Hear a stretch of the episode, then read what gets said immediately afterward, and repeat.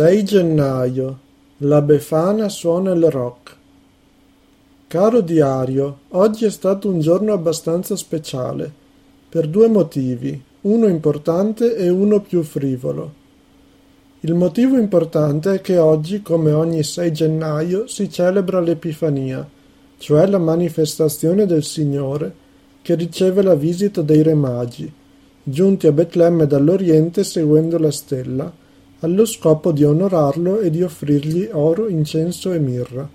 Questa sostanza altamente simbolica che nessuno sa dire con precisione cosa sia. E il giorno dell'Epifania per noi italiani del nord, o almeno del Veneto, è da sempre il giorno della Befana, questa buffa brutta vecchia che vola di casa in casa a bordo di una scopa, per riempire di dolci le calze dei bambini buoni, e di carbone quelle dei bambini cattivi. Chissà quando risale l'invenzione del carbone dolce, una specie di sei politico delle feste. Purtroppo, come ogni bella tradizione, anche la Befana sta gradualmente scomparendo, sostituita da Babbo Natale, a sua volta minacciato dal dio denaro. Chissà se c'è ancora qualche bambino che appende la calza e recita la filastrocca che quando ero piccolo io tutti conoscevano. La Befana vien di notte, con le scarpe tutte rotte, col vestito da romana, viva viva la Befana.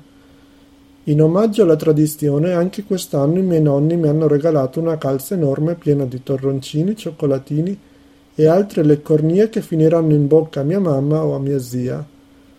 Veniamo ora al motivo più frivolo.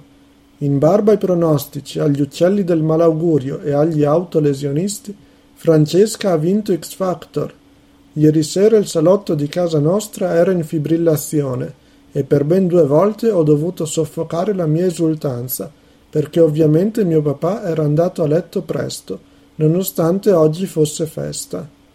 Francesca ha vinto e convinto anche gli scettici, dimostrando una padronanza del palcoscenico eccezionale per un adolescente oltre a una notevole maturità intellettuale e un'ottima proprietà di linguaggio. La sua vittoria dà speranza a chi rifiuta di credere che l'Italia debba continuare a essere un paese per vecchi dove contano solo le raccomandazioni e i privilegi, ed è la dimostrazione che l'impegno, la spontaneità e la modestia tipici di noi veneti pagano, sempre.